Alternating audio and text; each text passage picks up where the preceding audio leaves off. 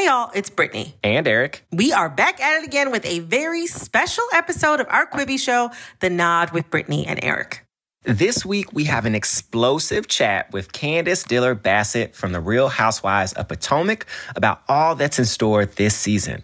Sports journalist and host Cari Champion joins us to talk about a new trend of top college recruits choosing HBCUs. And Brittany will put me on to an iconic music festival from history that we all should know, but likely have never heard of. That's all this week. On today's episode, we're talking to everyone's favorite Portland native, rapper Amine. We got him to talk about everything from waking and baking to the curiously titled song from his new album that had Twitter going wild. Plus, he opened up to us about what it was like to grow up black in Portland and how he feels about his city's current struggles. Amine was thoughtful and so much fun. We hope you enjoy this episode. Rapper Amine charmed us with the viral single Caroline back in 2016. Oh my God, that's my baby. Caroline, you divine. But with his sophomore album, Limbo, Amine is letting us know that he's growing up. Today, we're talking to him about his new album, how his hometown of Portland, Oregon is responding to the Black Lives Matter movement, and his new song that's causing quite the storm on Twitter. Stay right there. This is The Nod. Amine was fresh out of college when his debut single Caroline went viral. Soon after, his Black Boy Joy vibes landed him on the Billboard Hot 100 in a coveted position on XXL's 2017 freshman list. Girl, I could have been your pet and you be my Remy Ma. Born and bred in Portland, Oregon, Amine delivers that Pacific Northwest perkiness. His debut album, Good For You, is bursting with charm, color, absurdity, and his always present Portland crew. Now, two years after his debut album, Amine has released Limbo, a turn towards a more mature, post fame version of himself. Amine is in limbo and he's here to tell us about it.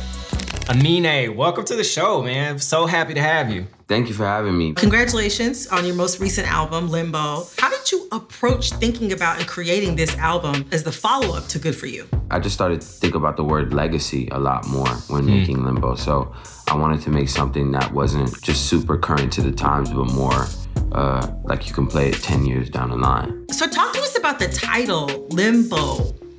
What does that mean?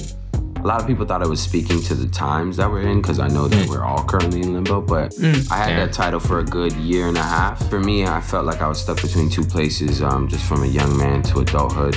Mm. And I was kind of, uh, yeah, just figuring it out personally. Well, I, I, mean, I definitely think, you know, people are connecting with the project. Although I will say the day you dropped Limbo, Twitter had a strong reaction to one track in particular. Yeah, they did. Becky. Mama said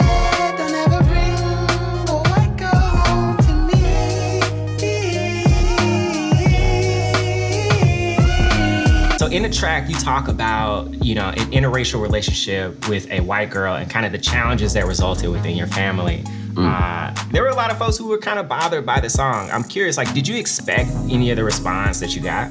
Um, I think me, me and my boys all knew that that was gonna happen. Twitter immediately went into thinking it was an ode to white women. The story is more so about a black kid growing up in Portland, Oregon. Hmm. That story is is about me in middle school. It completely woke me up to the society of Portland and what it's like growing up there and, and how you're looked at. It's my truth. So I didn't really want to like shy away from that, you know? There's a lot going on in Portland right now, just between the uprisings and having federal agents, you know, snatching protesters off the streets. I visited Portland before. I got a lot of stares. I didn't understand why. That's what I'm saying. I was like, I don't know what's going on. How are you making sense of and what do you think of what's going on in your city right now? I'm a bit bittersweet on it, and I've said that multiple times because hmm. as a black person growing up in Portland, Oregon, we never felt welcome. You know, we never felt mm. like the city catered to us. Portland is seen as a liberal city, but it has so much racism behind it. The feds and the police have so much work to do, but the community of Portland,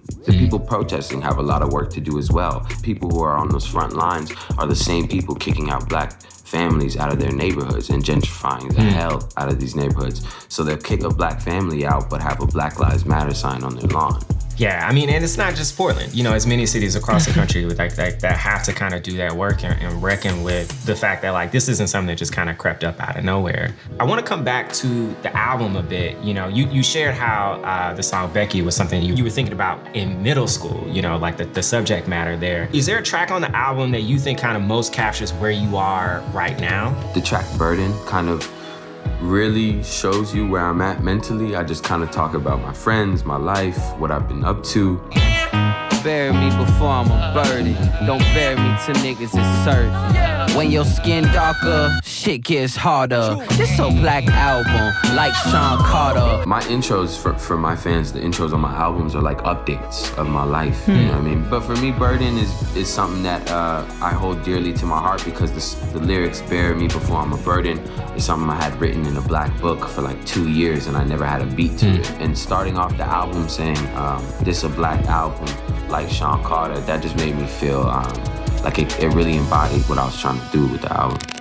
Speaking about the album in general, the title Limbo, the theme of Limbo, it really spoke to us. And so we we decided to come up with a little game that we're gonna play with you called I'm Too Grown for That.